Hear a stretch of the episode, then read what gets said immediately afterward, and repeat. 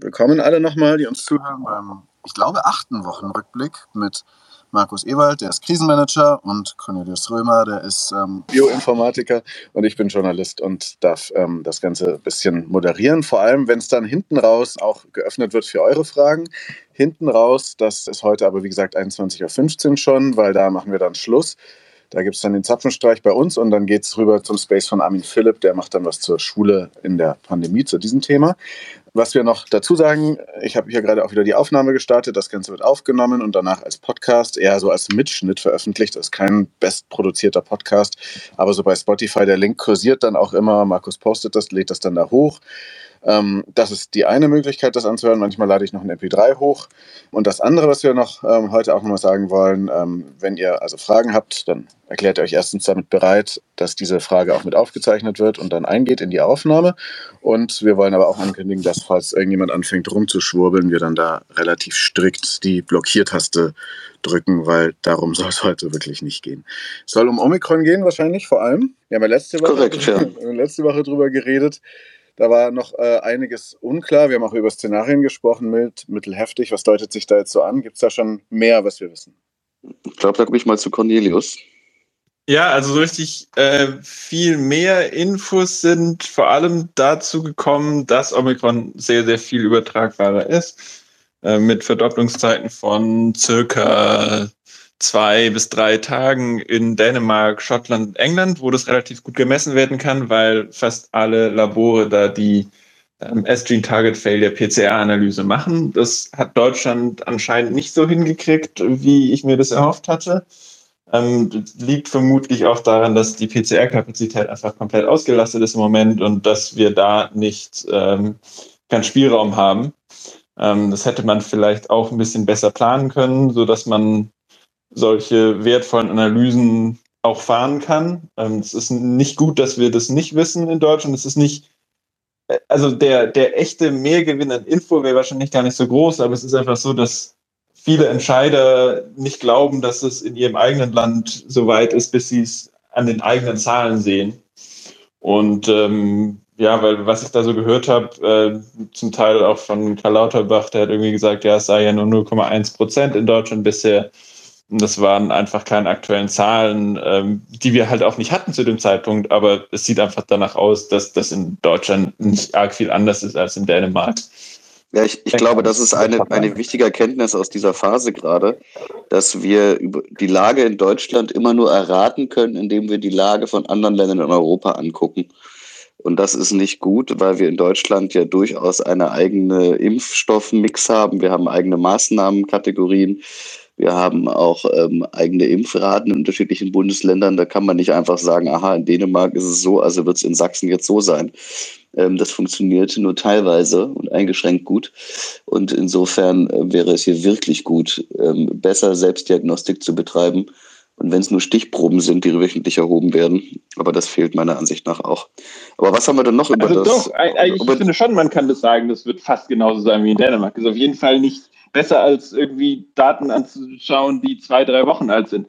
Natürlich wäre es besser, wir wüssten es selbst von uns, aber der, größte Fehler, den man machen kann, ist zu sagen, ja, wir wissen es nicht weil man kann sehr gut extrapolieren nee, von das, das, das habe ich, und, und das habe ich verstanden, das habe ich verstanden, aber wenn das die einzige Möglichkeit ist, ist das trotzdem ähm, nicht gut, finde ich. Ähm, aber was haben wir denn noch über die Omikron-Variante diese Woche gelernt oder du? Äh, naja, die, also die Idee ist halt, die, also in, in, da wo wir es genau wissen, England, Dänemark, Schottland, wird die bis vor Weihnachten mehr als 50 Prozent aller Fälle ausmachen. Ähm, das heißt, und, und mit jedem 10% Anstieg des, des Anteils von Omikron, also zum Beispiel, sagen wir in Deutschland ist er vielleicht jetzt bei 10%, mit, mit jedem 10% Anteil Anstieg steigt der R-Wert um 0,2. Äh, das heißt, wir werden jetzt überall ein Anziehen der Fallzahlen sehen, soweit das halt noch messbar ist. Wenn wir, wenn wir nicht schon eh sozusagen bei 40 Prozent äh, PCR-Testpositivität sind, da fällt das dann nicht mehr so ins, also da sieht man das dann einfach nicht mehr so. Das heißt, der echte R-Wert wird nicht um 0,2 jeweils steigen pro 10 Prozent, weil der es überhaupt nicht mehr kann, weil wir überhaupt nicht mehr genug testen können. Wir sind ja jetzt schon, wir haben jetzt schon riesige Inzidenzen und die werden jetzt noch weiter steigen, aber wir, wir werden es dann in den echten Zahlen nicht wirklich so eins zu eins sehen. Aber was ich wichtig finde, ist, wenn man sagt, Anteil steigt, das ist ja nicht so, dass Omikron Delta ersetzt irgendwo, sondern dass einfach Omikron-Fälle nee. dazukommen genau. ähm, zur Delta-Welle und dann eben der Anteil relativ steigt. Also es ist eine eigene Welle, die ähm, ja. zusätzlich und on top zu, äh, zur Delta-Welle passiert. Nee, Delta, Delta wird sich irgendwann von selbst erledigen, weil wir Maßnahmen ergreifen werden müssen gegen Omikron. Weil nicht davon auszugehen ist, dass Omikron so mild ist, also äh, das wäre der andere Punkt, die, die, die Krankheitsschwere, darüber kann man leider weiterhin noch nicht viel sagen. Einfach weil ähm, in, in Südafrika da die, die, die Datenlage nicht gut genug ist und in Südafrika ist es auch so, dass da ganz, dass da gar nicht mehr viele Naive gibt. Also die meisten Leute hatten da, sind da entweder geimpft oder genesen. Das heißt, man kann gar nicht so richtig sehen, wie schwer Omikron für äh, Leute ist, die noch nicht infiziert waren. Und in England äh, geht es langsam los. Da hat äh, heute die, die Gesundheitsbehörde oder gestern veröffentlicht, dass sie die ersten Fälle von Omikron-Patienten in den Krankenhäusern haben. Also es wird nicht so sein, dass es komplett mild ist. Es ist wahrscheinlich, das habe ich in einem Bericht von, von UK äh, Modeling Team gelesen, dass es wahrscheinlich nicht schwerere Verläufe macht als Delta, aber es, aber das kann auf jeden Fall, also ob es halt ein Drittel oder genauso stark ist, kann man im Moment einfach immer noch nicht sagen. Und es wird noch ein paar Wochen brauchen. Und die Zeit haben wir eigentlich nicht wirklich, das abzuwarten und erst dann zu entscheiden. Also das Ding wird uns so um die Ohren fliegen in den nächsten zwei, drei Wochen. Ja, aber das, das was, du da, was du da ansprichst, ist, glaube ich, auch ganz wichtig zu verstehen. Äh, die Frage schwerere oder nicht schwerere Verläufe und so weiter. Ich glaube, was wir diese Woche auf jeden Fall sehr, sehr groß festgestellt haben, ist, dass zahlreiche Paper und Untersuchungen rauskamen, die die Immunfluchteigenschaften von Omikron untersucht haben. Und ähm, da hatten wir ja ähm, auf sehr verheerendem Niveau ganz unterschiedliche Erkenntnisse. Ähm, aber allen ist gemein, dass es eine, ein starkes Risiko gibt, sich trotz doppelter Impfung zu infizieren. Gleichzeitig, wenn ich es richtig verstanden habe, wissen wir noch nicht genau, wie die Verläufe sind, sobald man sich trotz doppelter Impfung infiziert hat. Ähm, die Vermutung ist natürlich groß, dass die Verläufe nicht so schlimm sind, wie als wenn man sich völlig naiv mit der Wildvariante infiziert hätte. Also sie werden relativ dazu gesehen leichter sein ähm, weil die T-Zellenimmunität ähm, immer noch besteht dank der Impfung und die auch große Teile des Viruses erkennt. Gleichzeitig ähm, ist es halt auch nicht so wenig, wie es vor Delta war. Das heißt, es werden einfach mehr Fälle passieren. Ähm, und ähm, ich bin mir, ich glaube, dieses Paper, was du ansprichst, was da modelliert hat, hat im Best Case irgendwie 24.000 Tote in dieser Welle für Großbritannien vorhergesagt und im Worst Case mit Maßnahmen und Boosterkampagne irgendwie 85.000 äh, Todesfälle äh, für Großbritannien. Großbritannien. Genau. Großbritannien ist, ist, ist, anders, was äh, Christian Dorsten in, in der Podcast-Folge von vor ein paar Wochen schon besprochen hatte, dass in Großbritannien im Prinzip ja schon fast alle entweder geimpft oder durchseucht äh, sind, ähm, was in Deutschland nicht der Fall ist. In Deutschland haben wir immer noch einen großen Anteil der Bevölkerung, oder also ein groß, 10 Prozent vielleicht, die äh, oder 10, 20 Prozent, die, die, die weder geimpft noch genesen sind. Und ähm, das wird in Deutschland also nur schlimmer sein als in England. Wenn, wenn wir sagen, in England 25.000 bis 80.000 Tote, dann wird es in, dann ist es in Deutschland 100.000 bis eigentlich nicht 200.000. Also es, ist, es, es ist auf jeden Fall mehr, glaube ich. Und wir wissen allerdings immer noch nicht, wie ähm, sich Omikron bei völlig immunologisch Naiven verhält. Das ist, glaube ich, auch etwas, was wir noch rausfinden müssen, wie viel stark da der R-Wert vielleicht ja. erhöht ist oder wie viel schwerer die Verläufe sind oder leichter. Ähm, das wissen wir alles noch überhaupt nicht. Ähm, was ich glaube, was ich, was ich persönlich ein bisschen spannend fand, war diese Woche in diesen ganzen ähm, Papern äh, die verschiedenen Kombinationen von Impfstoffen und wie gut sie wirken und so weiter zu sehen. Und zwei Sachen finde ich, glaube ich, wichtig mitzunehmen. Einmal genesen ähm, ist ungefähr äquivalent wie ein Impfschuss. Das ist vielleicht auch ganz wichtig für die Politik, wenn man sagt, wer hat Zutritt irgendwo, dass halt ähm, einmal eine überstandene Covid-Erkrankung äh, eben zu werten ist wie eine Impfdosis und nicht wie eine vollständige Impfung. Und ähm, das Zweite, was ich sehr, sehr gut fand, ist, dass ähm, offenbar bei Boostern der Schutz äh, vor Infektion und damit natürlich auch vor schweren Verläufen ähm, höher sogar 75 Prozent beträgt. Das hat mich gefreut, ist aber gleichzeitig nur die Wirksamkeit, die die AstraZeneca-Impfung beim Wild bei der Wildvariante hatte ungefähr. Das heißt, es ist nicht besonders viel. Es reicht aus, um, glaube ich, wirklich viel abzudämpfen, aber es sind eben dennoch nur 25 Prozent. Und was äh, dieses Paper aus Großbritannien modelliert hat, ist, ähm, wie sich die Welle verhält, je nachdem, wie Booster-Uptake, wie hoch der ist. Ob es jetzt 0% oder 50% oder 99% der Geimpften sich boostern lassen. Ähm, und ähm, da unterschied sich das auch stark. Also da schwanken die Todeszahlen bei 0% Booster, das sind wir alle nicht. Da waren dann irgendwie 180.000 Tote ähm, in diesem Worst-Case-Szenario. Und wenn sich 99% boostern lassen, irgendwie 80.000 Tote. Ähm, das heißt also, ähm, die Impfkampagne ähm, muss wirklich nicht nur die 30 Millionen bis Ende Dezember impfen, das ist das Minimalziel, sondern wir müssen wirklich wieder vor der Aufgabe stehen, die Leute zum Impfen zu motivieren. Die Im Augenblick kriegen wir alle, die leicht motiviert sind, sich zu boostern, die machen das freiwillig und stehen im Zweifel drei Stunden in der Schlange. Ähm, aber wir müssen auch die erreichen, ähm, die das aus Bequemlichkeit, die haben sich zweimal impfen lassen und sagen sich, ach jetzt nochmal vielleicht nicht, die müssen auch erreichen. Und das hat einen erheblichen Einfluss darauf, wie schwer die Welle ist und einen erheblichen Einfluss darauf, ob wir Einschränkungen und wie viele Einschränkungen wir brauchen. Versteht ihr, warum das jetzt nicht einfach mal längst geschieht? Also eine richtige Booster-Kampagne, die so ähnlich wie diese Agenturen, die sich zusammengetan haben und dann äh, alle ihre Marken, die sie da betreuen, die ganzen großen Konzerne, die dann alle irgendwie so einen Impfspruch gemacht haben in die, aus ihrem Logo und aus ihrem Claim. Ähm, warum stellen sich da nicht mehr von den wirklich guten Werbeagenturen zusammen hin und entwerfen da eine super Impfkampagne, meinetwegen kostenlos? Am Ende haben wir sogar noch was davon, weil dann einfach der, das Ganze vielleicht früher wieder vorbei ist. Also, naja, naja das, muss ja, das, muss das muss verzahnt werden. Ne? Also, wenn man eine Kampagne macht, ähm, wir hatten zum Beispiel, das Gesundheitsministerium hat das gesamte Kampagnenbudget für die Impfung im Mai rausgehauen. Und das war einfach zu klein. Ja, ja, pass auf. Die, egal, ob wie groß oder klein es war, es wurde im Mai rausgehauen. Da war aber gar nicht genügend Impfstoff da. Das heißt, wir hatten die Leute hyper motiviert, aber die hatten dann nichts. Und ich glaube, man muss das sorgfältig timen. Also, wenn du jetzt eine wahnsinnige Kampagne machst und dann müssen ja. alle fünf Stunden in der Schlange stehen und das Impfzentrum macht nicht auf oder ich weiß nicht was, oder die Rechtslage ist hier und da vielleicht ein bisschen unklar oder was bringt das jetzt genau, äh, das muss schon verzahnt werden. Ich hoffe sehr, dass der Krisenstab, der im Kanzleramt angesiedelt ist, unter Leitung von Carsten Breuer, Steuer ähm, dieses Problem just jetzt werden wir sprechen, auch behandeln.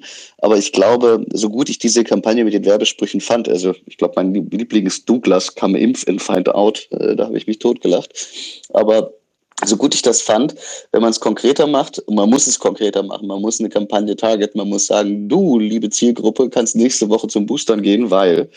Und, ähm, und je konkreter das ist, und je, in, in, Wien wurden Termine verschickt per Post und gesagt, so hier, Sie können sich nächste Woche da und da impfen lassen.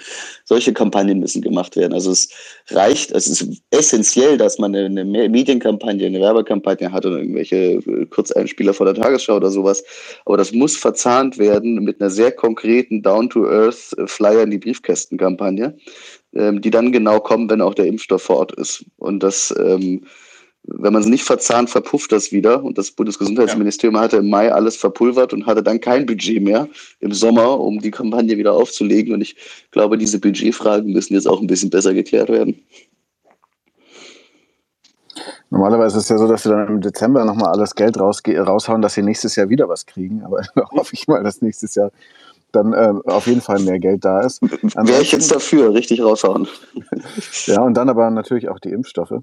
Ähm, also was, was, was, was man sicher tun kann, ist wahrscheinlich die, also 2G ist ja jetzt relativ gang und gäbe. Man, man, man kann die, die Nachfrage nach Boosterimpfungen dadurch steigern, dass man einfach die die Tests ablaufen lässt, äh, die Impfung ablaufen lässt. Und dadurch kann man dann relativ gezielt die Nachfrage generieren. Auch ohne ex explizite Medienkampagne, indem man einfach den Leuten sagt, nach, nach acht, acht Monaten ist euer Ding, äh, eure Impfung nicht mehr gültig ja. und dann kommen die Leute von selbst. Aber kurze Einschränkung hier, das ist ja immer eine erhebliche Freiheitseinschränkung und die kann man halt nicht nach Belieben mal einen Monat nach vorne und zurückschieben. Auch das muss verzahnt werden. Ne? Ähm, das wird ja jedes Verwaltungsgericht zerschießen, wenn du das immer wieder we äh, wechselst und änderst und das ähm, nicht irgendwie sauber durchbegründet ist. Das hat auch wahnsinnig viel mit Informationen zu tun. Ich habe gestern eine Stunde mit meinem Onkel telefoniert, der halt äh, genesen ist und dann eine Impfung bekam und der dachte, er wäre jetzt eigentlich erstmal gut geschützt. Also Folge des Telefonats, er hat sich heute boostern lassen in einer Bar in München. Da kann man sich in einer Bar boostern lassen, hat nur fünf Minuten gedauert. Ja, das höre ich und jetzt. Ich glaube, da sind aber viele öfter. Fragen. Ne? Es sind einfach ganz viele Fragen, Leute, die halt einfach bestimmte Dinge dann auch noch nicht so in der Tiefe, wie ihr das jetzt behandelt, ähm, verfolgen, sondern die halt sich dann fragen, ja, wenn ich, wenn ich doch äh, genesen bin, dann ist es doch vielleicht gar nicht so schlimm. Also ich glaube, wir müssen äh, einfach nur, um, um eine Metapher mal zu haben, wir haben hier irgendwie eine Grippe auf Speed. Ja? Die mutiert häufiger und stärker und äh, wir müssen mehr Leute häufiger impfen, damit wir als Gesamtgesellschaft geschützt sind. Machen wir bei Grippe ja auch, dann impfen wir ja auch sehr viele Leute, damit wir keine Welle haben, die die Kliniken überlastet. Und wir müssen es auch jedes Jahr anpassen.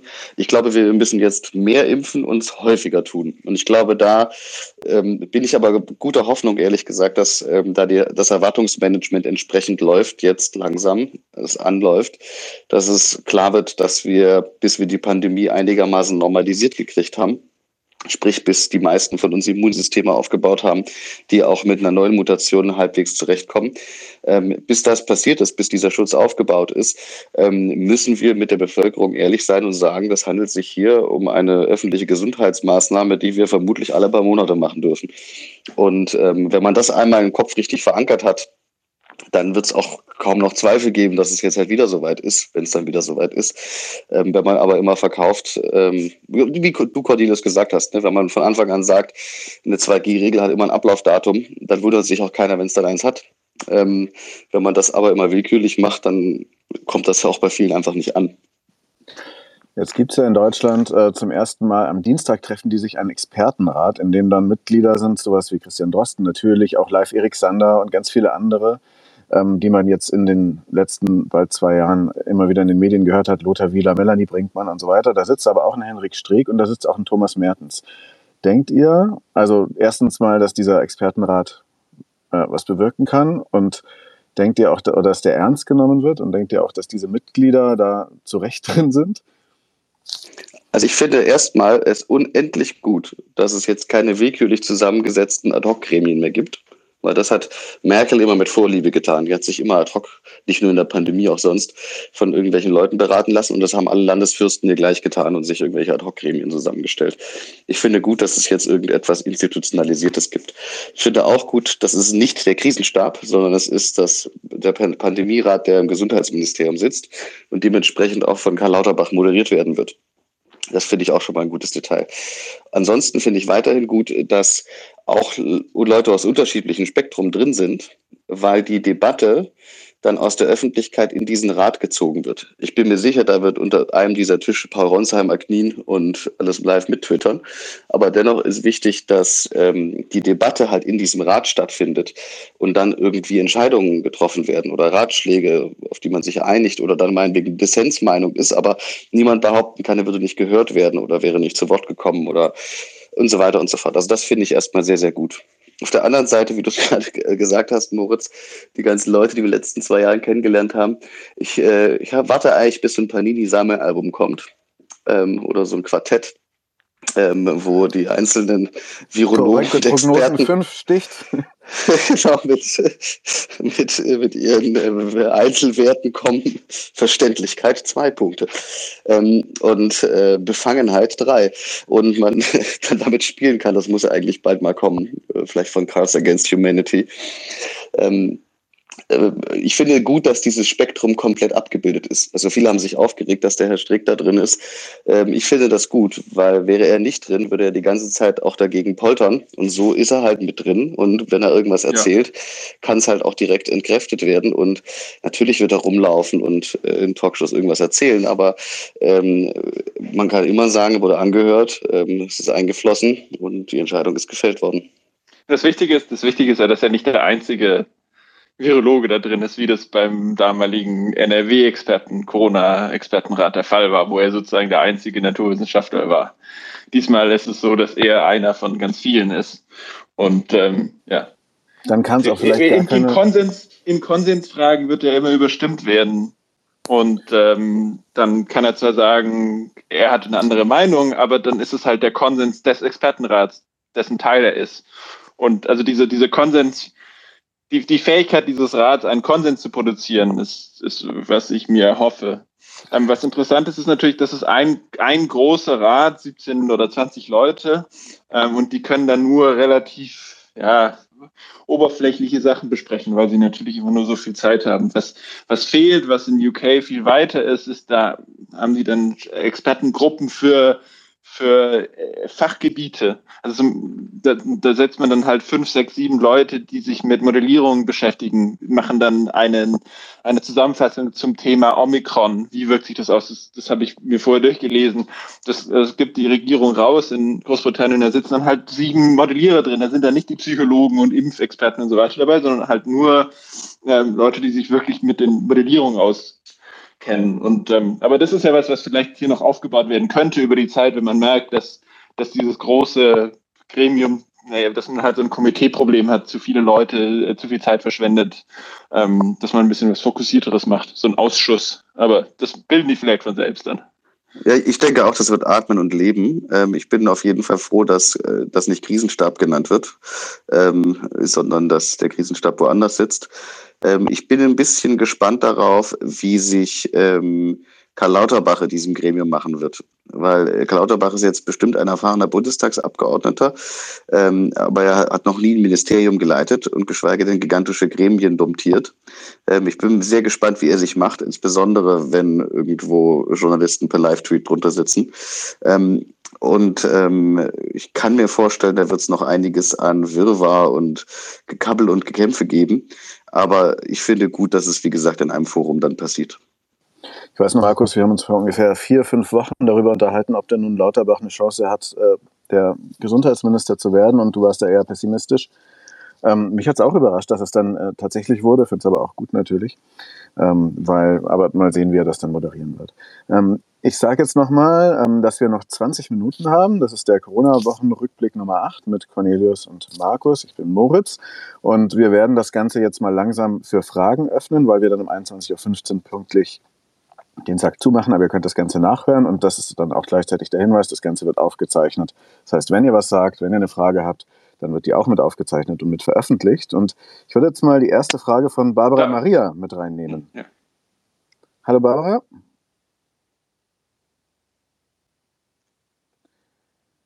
Da kommt Wenn keine sie nicht sagt, dann sage ich ja. nochmal, ich, ich wollte kurz noch eine Sache sagen, bevor wir die Fragen öffnen. Ähm, die, also ich, ich finde es ein bisschen überraschend, dass, oder traurig, dass gerade so wenig in der Politik über Omikron geredet wird. Also in der letzten Woche ist nicht so viel passiert, finde ich. Ähm, vielleicht habe ich das auch nur übersehen, aber es scheint nicht so, als ob da jetzt klar also der, dass, dass den Entscheidern klar ist, dass Omikron kommt und dass man reagieren muss. Also wir können nicht mit den Maßnahmen, die wir jetzt haben, einfach weitermachen.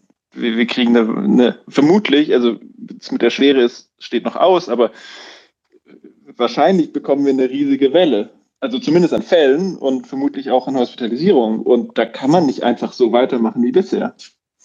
Die Frage ist also nur, wann machen wir Einschränkungen, weitere Maßnahmen, nicht ob. Ich, also ich glaube, halt Scholz, Scholz hat ja schon mal, schon mal einen Weihnachtslockdown nicht mehr ausgeschlossen.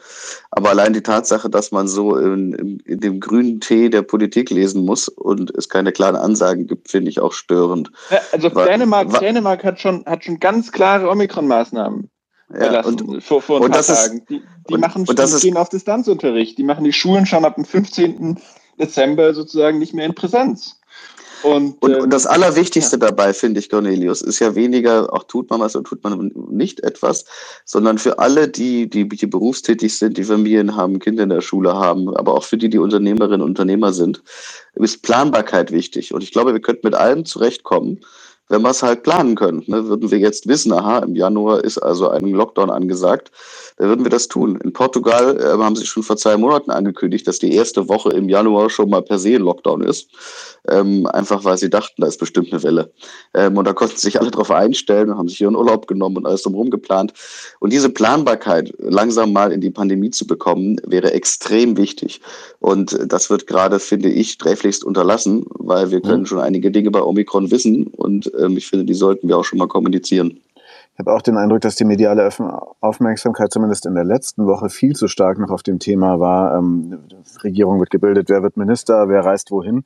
Das muss aber einfach nächste Woche, also wenn da nichts kommt, dann, dann ist ja wirklich zu spät.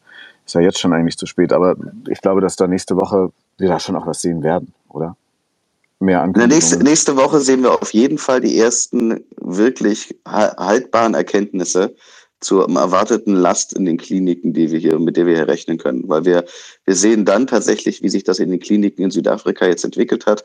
Wir sehen dann, wie die ersten Ergebnisse aus den Ländern, die Daten erheben und verarbeiten, namentlich Großbritannien und Dänemark, ähm, wie die Fälle sich da entwickeln.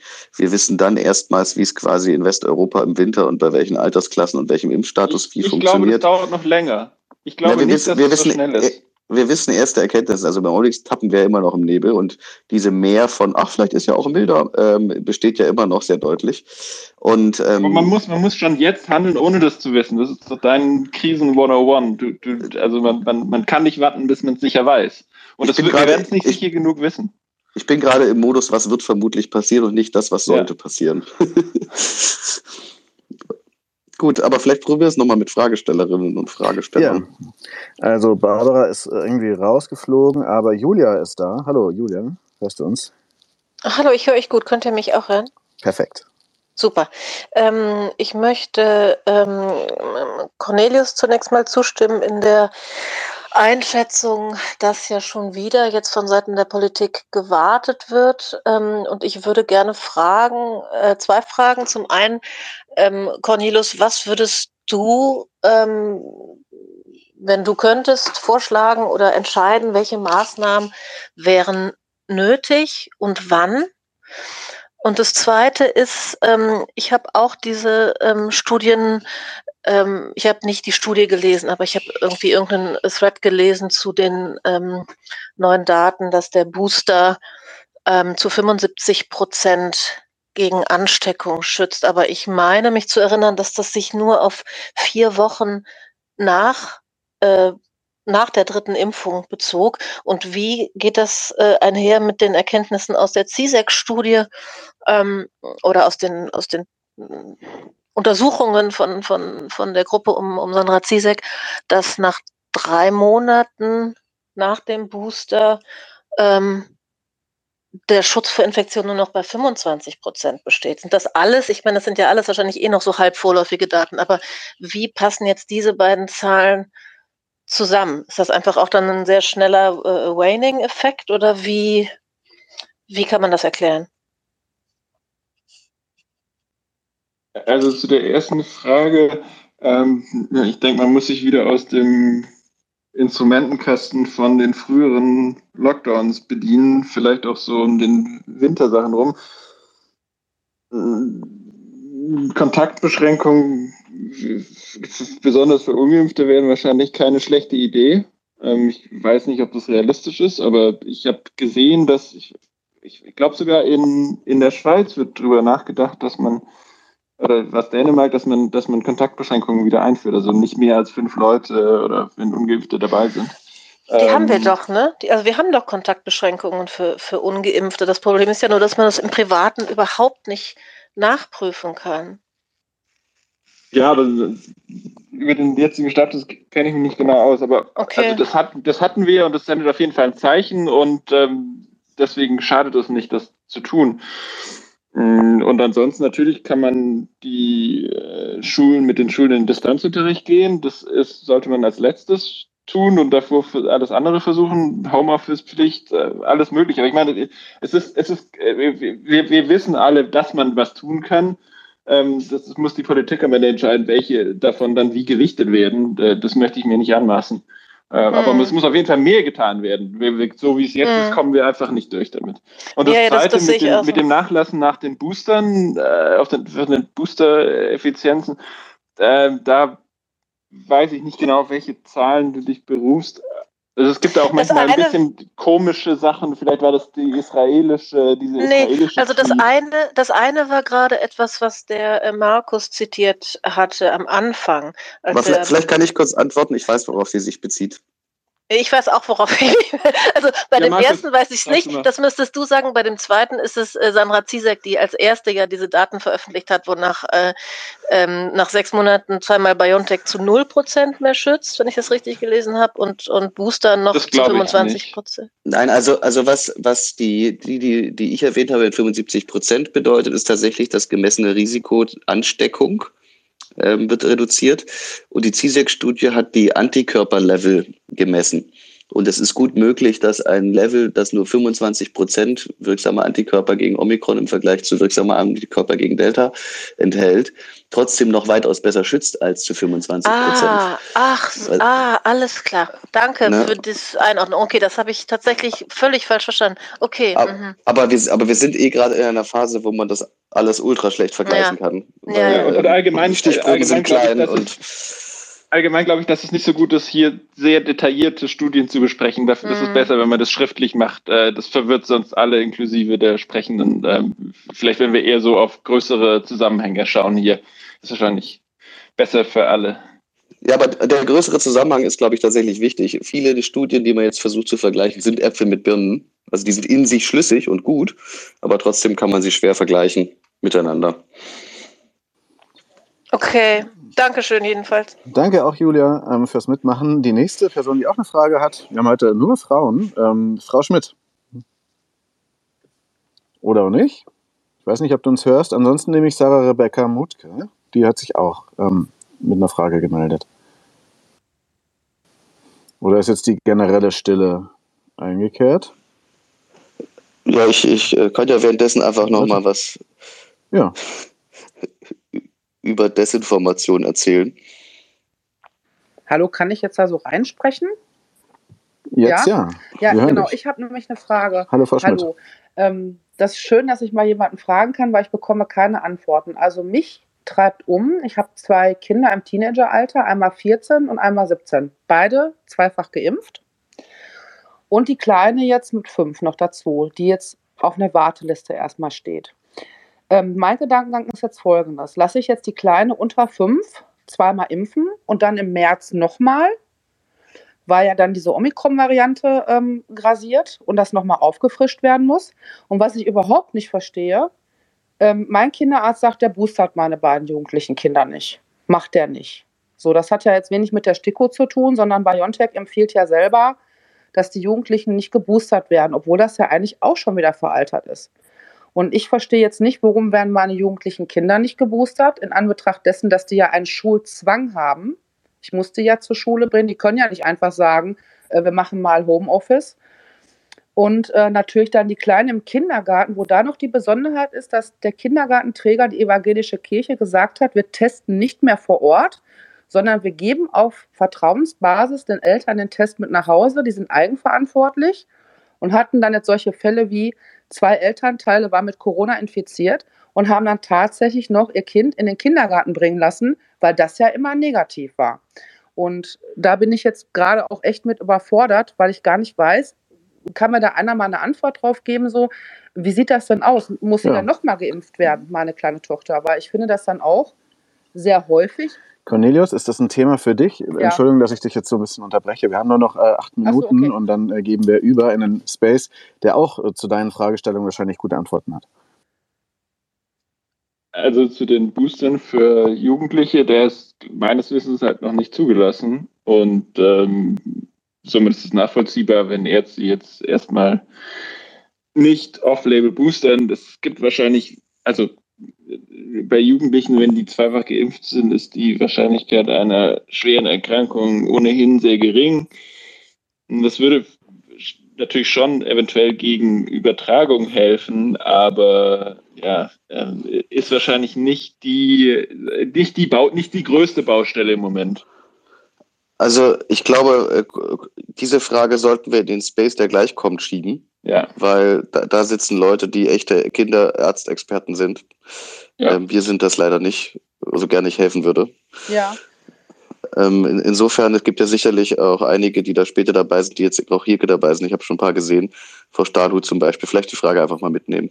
Okay, super. Ich habe mir die Frage auch schon gestellt für meine Teenie-Tochter. Ähm, auch da, äh, Erkenntnis war, glaube ich, das ist einfach gerade noch nicht irgendwie freigegeben. Ähm, Sarah Rebecca, bist du jetzt da und hörst uns? Tja, wir werden es nie erfahren. Nicht, tja, werden wir nicht erfahren. Dann habe ich jetzt noch eine dritte Person. Ähm, Jutta Paulus wollte äh, was sagen und äh, das machen wir doch gerne. Aber auch da, das Verbindungsrad dreht sich relativ langsam. Hallo Jutta? Jutta ist noch auf stumm geschalten. Jetzt müsste es aber gehen, ne? Genau. Hallo, ja, ich ja. höre. Ja, ich habe tatsächlich mehrere Fragen. Zum einen hat ja heute die leitende Ärztin in Südafrika, die Ms. Coetzee, ähm, kundgetan, dass da die Zahlen jetzt wieder runtergehen und dass sie auch davon ausgeht, dass es nicht nur der Wochenendeffekt ist. Was mich jetzt ehrlicherweise wundert, dass es so schnell gehen soll. Und ähm, habt ihr da eine Einschätzung zu? Die zweite Frage ist, dass Isabel Eckerle, die ja auch, sagen wir mal, eine nicht ganz irrelevante Stimme ist, ähm, inzwischen auch davon ausgeht, dass die Schwere der Erkrankung selbst bei immunologisch naiven Jüngeren nicht so schlimm ist, wie man das befürchtet hat. Habt ihr da eine Einschätzung zu? Danke. Also zur ersten Frage, ob die runtergehen in Südafrika, ich kenne mich damit nicht genug aus. Ich glaube, wir sind alle keine Südafrika-Datenexperten. Ähm, muss man abwarten. Es kann auf alle möglichen Sachen zurückgehen und ist im Endeffekt auch nicht so bedeutend für uns, weil in Südafrika die, die Art der Immunität so anders ist als in, in Europa, weil da die meisten Leute eher genesen sind und nicht geimpft. Ähm, insofern, das, was man sieht in Dänemark, England, Schottland, ähm, wie übertragbar Omikron ist, da gehe ich nicht davon aus, dass wir Ähnliches bei uns bald sehen werden. Es gibt keinen Grund, warum Omikron einfach so von sich aus aufhören sollte, sich, sich auszubreiten. Ähm, also da, das ist wahrscheinlich wieder, also diese, die, die, die Dame, die Sie da zitiert haben, das ist auch die, die angefangen hat mit, den, mit dem Omikron ist mild. Ähm, wer weiß, äh, ja. Wir wissen es schlicht noch nicht. Bewahrheitet. Äh, wir wissen es einfach nicht. Und der, der, was war die zweite Frage, was Isabella Eckerle gesagt hat bezüglich, äh, dass es milder ist? Ich habe ihren Tweet nicht gesehen. Ich, äh, ich google den mal schnell. Aber wir, also meines Wissens weiß man es einfach nicht und äh, alle Englischen, also ich, wir werden es als erstes wahrscheinlich aus England hören, weil da haben die die besten äh, epidemiologischen Daten und verlinken das auch sehr gut und sind sehr gut darin, solche Analysen zu machen. Und da sagen sie im Moment, das wissen sie nicht und es wird noch, noch ein paar Wochen dauern, bis man da was Sicheres sagen kann. Also äh, ich, ich gehe davon aus, also wahrscheinlich kann man schon sagen, dass es vermutlich nicht schlimmer ist als Delta, was die Verläufe angeht, aber, aber ob und wie viel es milder ist, äh, ja, ist Spekulation. Und, und auch hier wieder der Äpfel- und Birnenvergleich bei Milder, weil man guckt sich die Daten in Südafrika an und vergleicht die Fallzahlen und Todeszahlen der Delta-Welle, wo eben noch nicht so viele immun waren, sei es durch Genesung oder durch Impfung. Und schaut jetzt auf die Omikron-Daten und vergleicht die mit den Fallzahlen und den Todeszahlen oder den Hospitalisierungszahlen der Delta-Welle, obwohl Omikron sich in einer größtenteils Immunbevölkerung bewegt in Südafrika.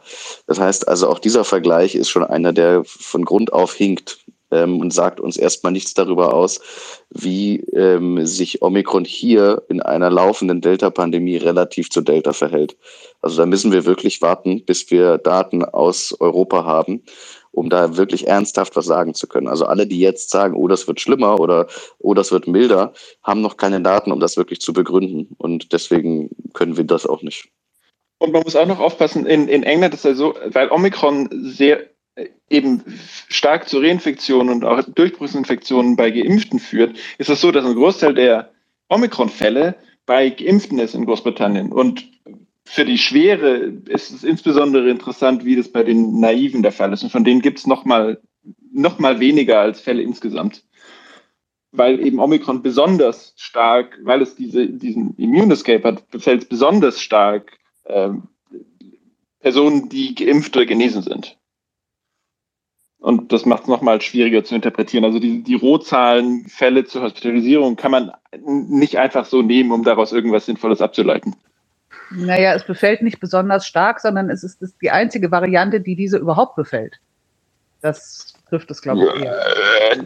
Delta führt ja auch zu, bei, zu, zu, gewissen Durchbruchsinfektionen, aber eben deutlich weniger als Omikron.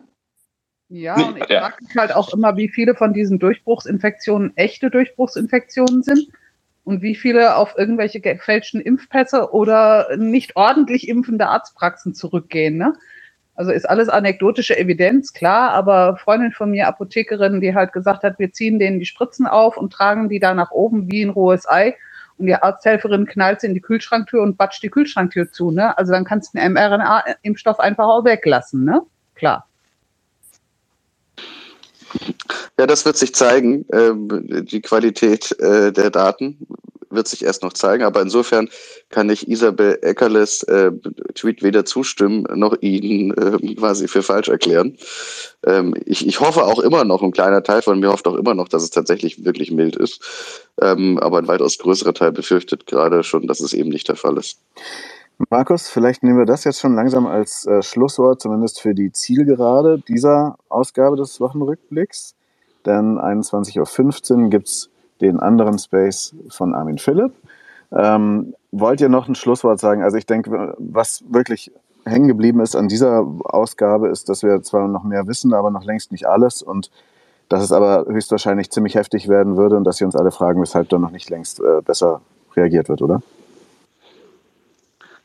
Also meine ganz, also was erwarten mich nächste Woche eigentlich, ist äh, tatsächlich endlich mal Fleisch am Knochen, was erste, erste Hinweise angeht, mit welchen Verläufen wir zu rechnen haben. Und ähm, ich erwarte auch erste Reaktionen aus der Politik und ähm, bin sehr gespannt, wie sich ähm, zum Beispiel die Impfkampagne zur Halbzeit, also 30 Millionen im Dezember, wie da das Zwischenfazit lauten wird und was vor allem die Konsequenzen sind, die daraus gezogen werden. Ähm, und an sich fürchte ich, dass wir Weihnachten ähm, eine sehr spannende politische Zeit haben werden, wo viel zwischen den Jahren ähm, geregelt werden wird und wir dann im Januar aufwachen in der Welt, in der wir dann sind.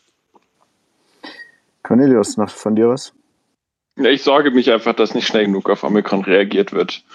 Ähm, und ja, dass abgewasselt wird auf sichere Erkenntnis, die man so nicht bekommt, bevor es zu spät ist. Ich bin da nicht so optimistisch, dass da jetzt schnell Entscheidungen getroffen werden, aber vielleicht werde ich ja eines Besseren belehrt gelehrt. Okay, es ist jetzt 21.15 Uhr. Wir bedanken uns bei allen, die Fragen gestellt haben, bei allen, die zugehört haben. Und ihr könnt den Mitschnitt dann später über Markus äh, Twitter äh, mitbekommen oder über den Spotify-Raum in den Kanal, den er da geöffnet hat. Vielen Dank und bis nächste Woche. Tschüss. Tschüss, es war schön mit Ciao. euch. Und wie gesagt, nochmal der Hinweis auf den anderen Twitter-Space von Armin Philipp jetzt im Anschluss direkt. Der läuft schon.